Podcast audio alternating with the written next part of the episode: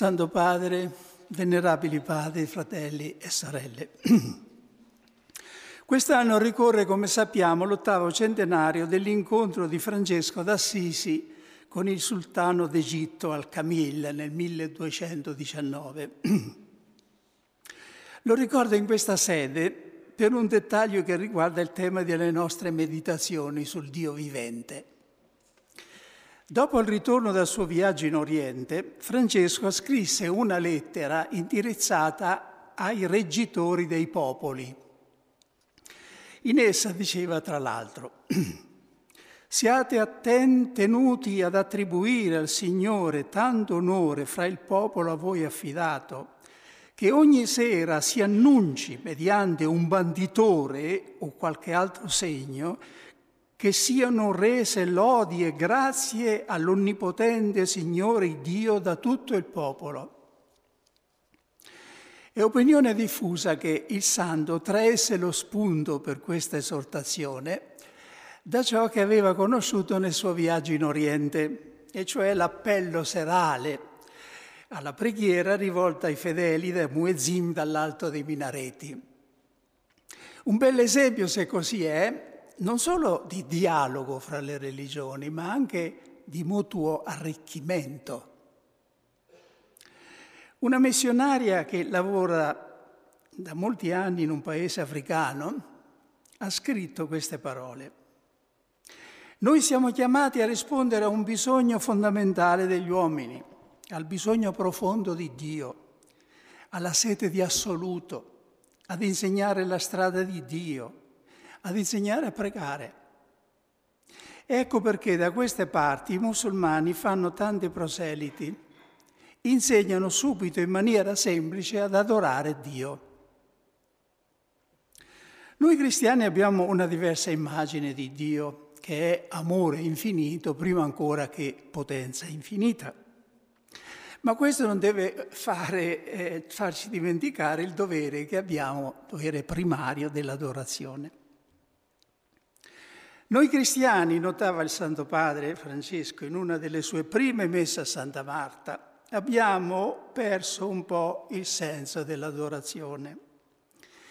Insegniamo al nostro popolo ad adorare, ha raccomandato ai parroci di Roma nell'incontro dell'anno scorso.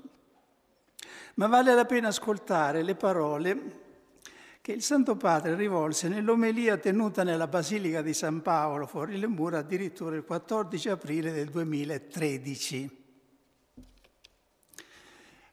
Vorrei che ci ponessimo tutti una domanda, sto citando la lettera. Tu, io, adoriamo il Signore? Andiamo da Dio solo per chiedere, per ringraziare o andiamo da Lui anche per adorarlo? Che cosa vuol dire allora adorare Dio? Significa imparare a stare con Lui, a fermarci a dialogare con Lui, sentendo che la sua presenza è la più vera, la più buona, la più importante di tutte. Ognuno di noi nella propria vita, in modo consapevole e forse a volte senza rendersene conto, ha un ben preciso ordine di cose ritenute più o meno importanti.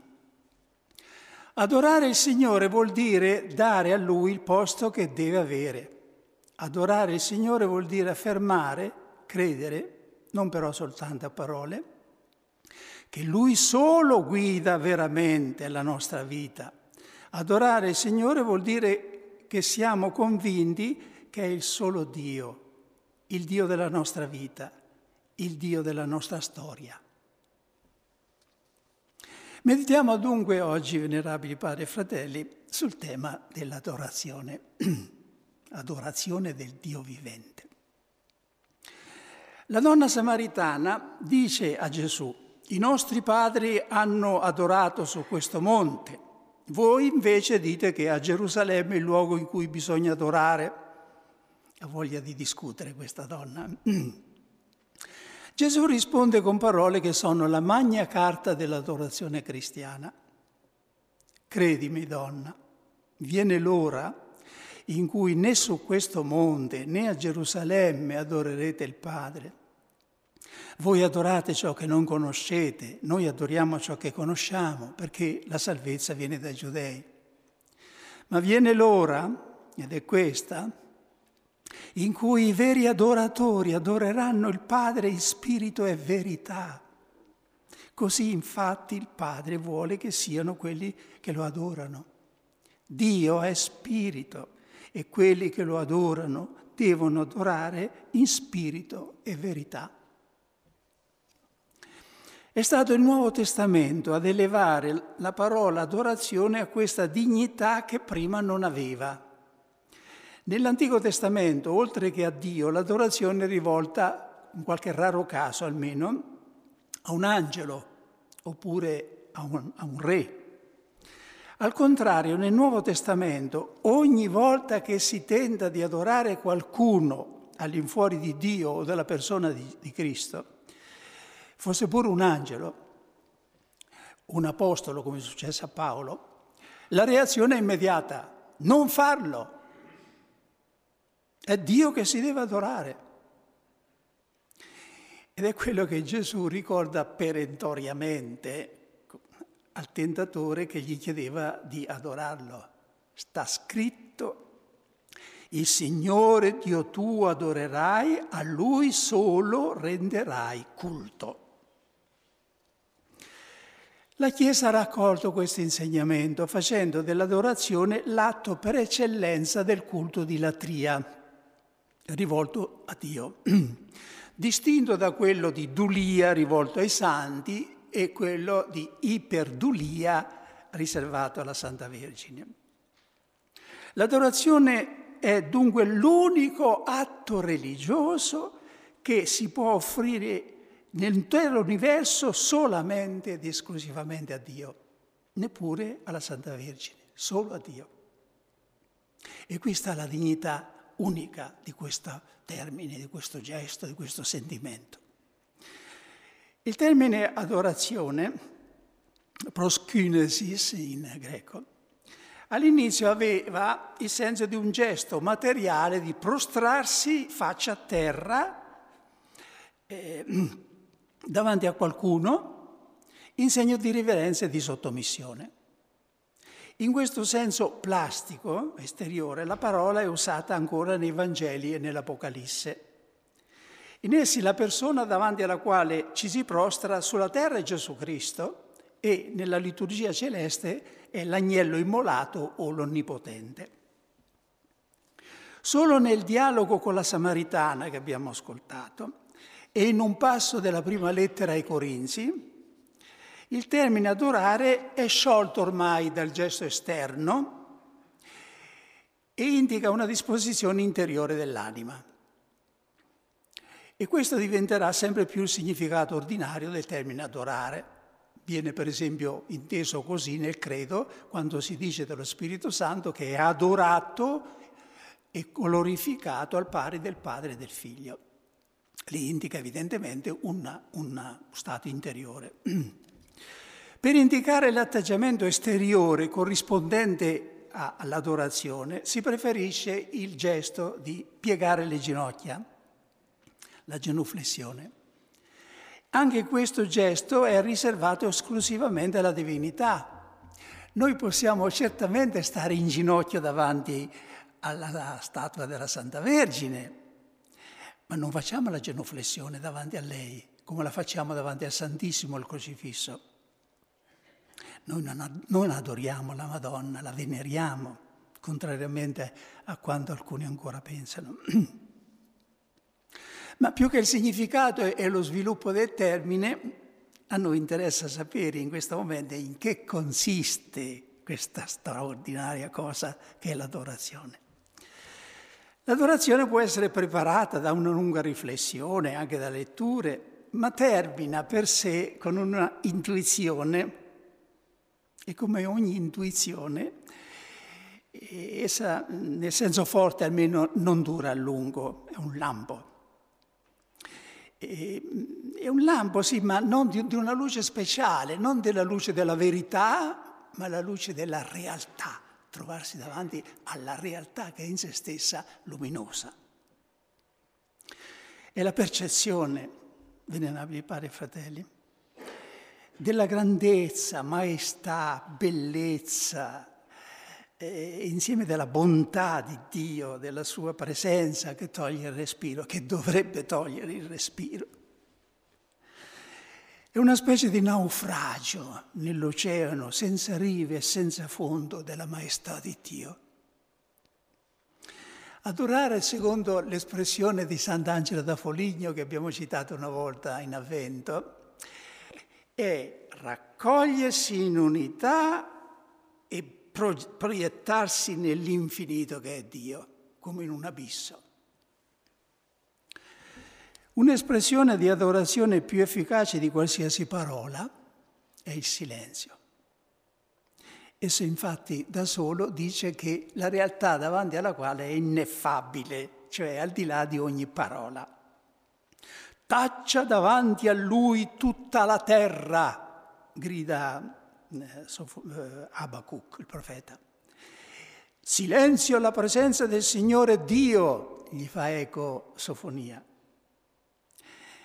Il versetto di un salmo ripreso poi dalla liturgia, anche nostra, prima quando si diceva in latino, nel testo ebraico masoretico suonava un po' diversa da quello di oggi, suonava tibi silentium laus, per te il silenzio e la lode.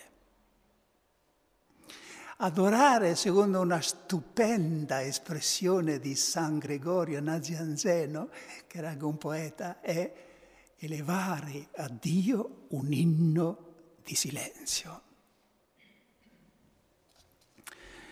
Se proprio si vuol dire qualcosa perché abbiamo bisogno di fermare la nostra mente vagabonda, conviene farlo con le parole più semplici, più brevi. Per esempio, amen, perché chi dice amen nel senso forte, uh, cosa dice? Dice sì a Dio, di sì totale. E adorare infatti significa proprio acconsentire, lasciare che Dio sia Dio e dire sì a Dio e a se stessi come creature di Dio, accettarsi. In questo senso Gesù è definito nell'Apocalisse l'Amen, l'Amen fatto persona, così parla l'Amen. E Maria pure, Maria pure, quello che noi traduciamo fiat, fiat mihi, in, in, nella sua lingua probabilmente era solo Amen, perché ogni volta che nell'ebraico c'è Amen, la, la, la Bibbia greca traduce genoito e... Eh, nell'ebraico c'è Amen. E da noi si traduceva fiat, adesso si dice amen. Alla fine di certi salmi c'è amen, amen. Una volta chi diceva il brevario in latino ricorderà che c'erano salmi che finivano con fiat, fiat, ma adesso c'è amen, amen. Perché amen dice tutto.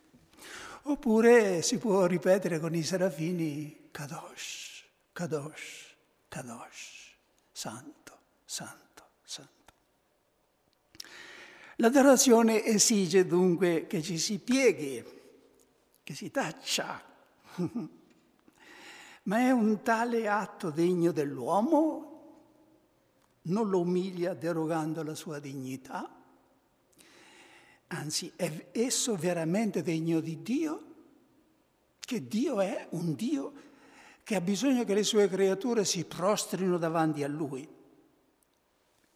È forse Dio come uno di quei sovrani orientali che hanno inventato tra l'altro il gesto della proskinesis, dell'adorazione.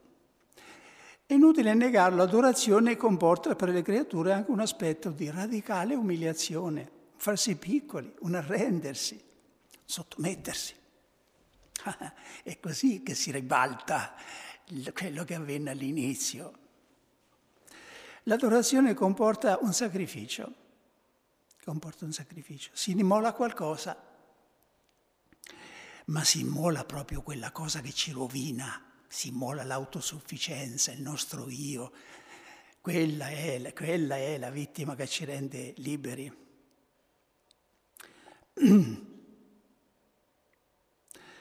Adorare significa liberare la libertà che era prigioniera della menzogna, dell'ingiustizia. Così dice Paolo, no? la, volta scorsa abbiamo meditato su quella, la collera di Dio si rivela dall'alto contro ogni impietà di uomini che tengono la verità prigioniera dell'ingiustizia. Con l'adorazione si libera la verità delle cose.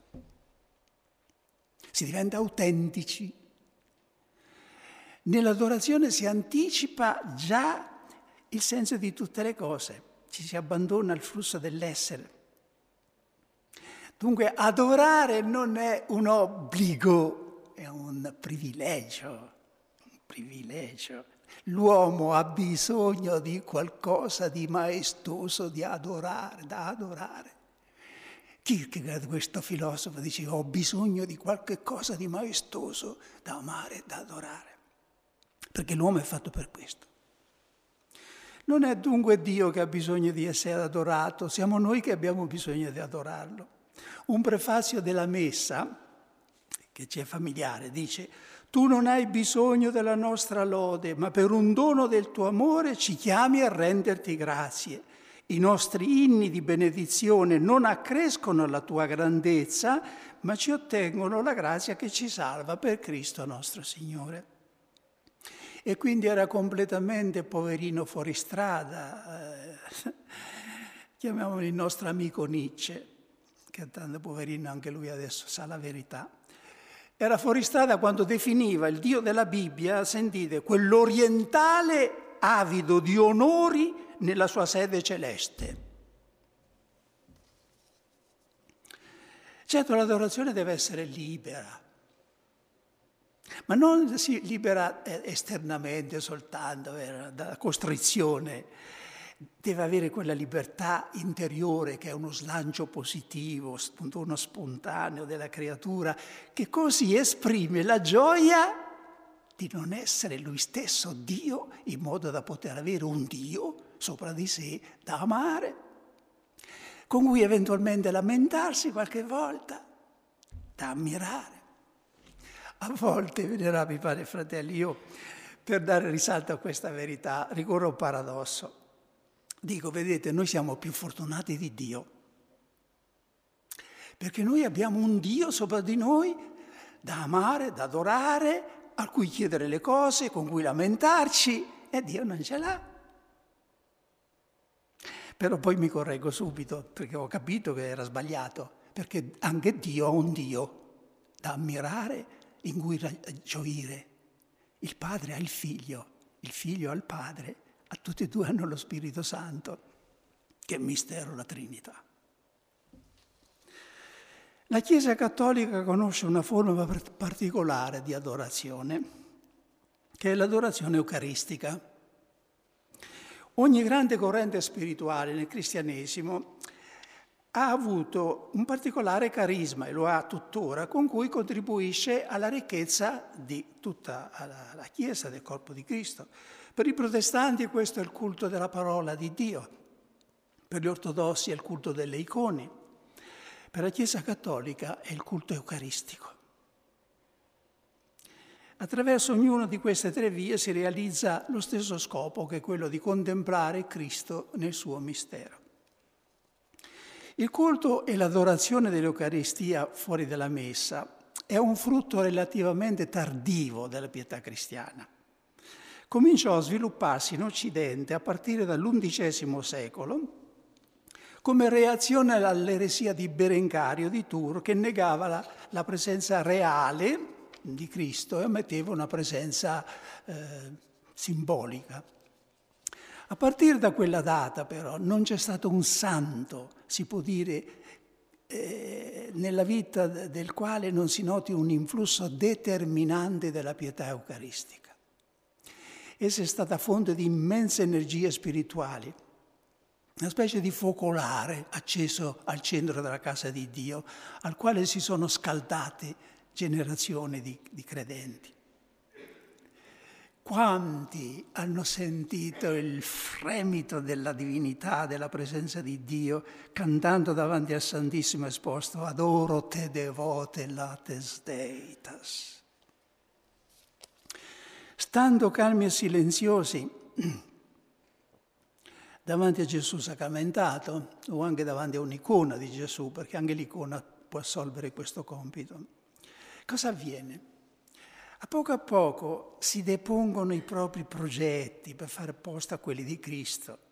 La luce di Dio penetra nel, nel cuore e lo risana. Avviene qualcosa che somiglia a quello che avviene sugli alberi in primavera, in questa stagione, con il, il eh, fenomeno della clorofilla o della fotosintesi. Cosa avviene? L'albero non mette subito le, i frutti, mette prima le foglie, delle foglioline verdi, le quali, stando esposte a, alla luce del sole, assorbono certi elementi dell'atmosfera e li fissano, alla luce del sole, li fissano, danno quindi a, a nutrimento alla pianta che poi può portare i frutti. Ecco, le anime eucaristiche sono come quelle foglie verdi che stanno esposte davanti al, al sole di giustizia, assorbono lo spirito, l'ossigeno e lo trasmettono alla pianta. È quello che diceva Paolo, noi tutti a viso scoperto, riflettendo come in uno specchio la gloria del Signore, veniamo trasformati in quella medesima immagine di gloria in gloria, secondo l'azione dello Spirito del Signore. Ma è un po' quello che si nota anche nell'ambiente fisico. Ci sono dei volti di montanari, di gente che vive sulle montagne, che riflettono sempre il paesaggio che hanno intorno, sono scavati, sono come dire un'anfrattuosità nella, nella, nella, faccia, riflettono l'ambiente in cui sono stati, eh, sono stati presenti. Un nostro poeta, poeta italiano, Giuseppe Ungaretti, aveva, come sappiamo noi italiani, il dono di scrivere poesie brevissime ne ha scritto una addirittura di due parole, con le preposizioni quattro parole. Mi illumino d'immenso. Sembra che questa, questi due versi siano usciti mentre il poeta eh, contemplava il sorgere del sole in riva al mare. Mi illumino d'immenso. Chi sta davanti all'Eucaristia può dire queste parole in altro senso mi illumino d'immenso. L'adorazione eucaristica è anche una forma di evangelizzazione, è tra le più efficaci. Molte parrocchie e comunità che l'hanno messa loro, nel loro orario quotidiano o settimanale ne fanno l'esperienza. La vista di persone che di sera o di notte sono in adorazione silenziosa davanti al Santissimo in una chiesa illuminata magari al centro della città, ha spinto molti passanti ad entrare e a sostare un momento e alcuni alla fine hanno esclamato qui c'è Dio, proprio come sta scritto dei primi cristiani. È ciò che il Santo Padre nel suo recente viaggio ha incoraggiato i miei confratelli cappuccini a fare con il santuario di Loreto, di cui sono i custodi, cioè tenerlo aperto perché è una forma di evangelizzazione. Io ricordo un'esperienza, una, una, serata di adorazione eucaristica in una grandissima parrocchia degli Stati Uniti, in cui erano convenute diverse parrocchie, una grande chiesa, bella anche con bella musica, tempi di silenzio, tempi di canto, di qualche eh, mia esortazione. Seppi che alla fine un evangelico che era presente disse a un cattolico, Adesso so cosa intendono i cattolici quando parlano di presenza reale, perché aveva sentito la presenza reale. La contemplazione eucaristica non è impedita dalla aridità che spesso sentiamo, che è dovuta alla dissipazione o, alla permessa da Dio. Basta dare un senso anche a questa, alla, non cercare la nostra gratificazione eh, e dire come diceva Charles de Foucault, la tua felicità mi basta Gesù, mi basta che sei felice tu, tanto tu poi hai l'eternità per far felice me. Vero?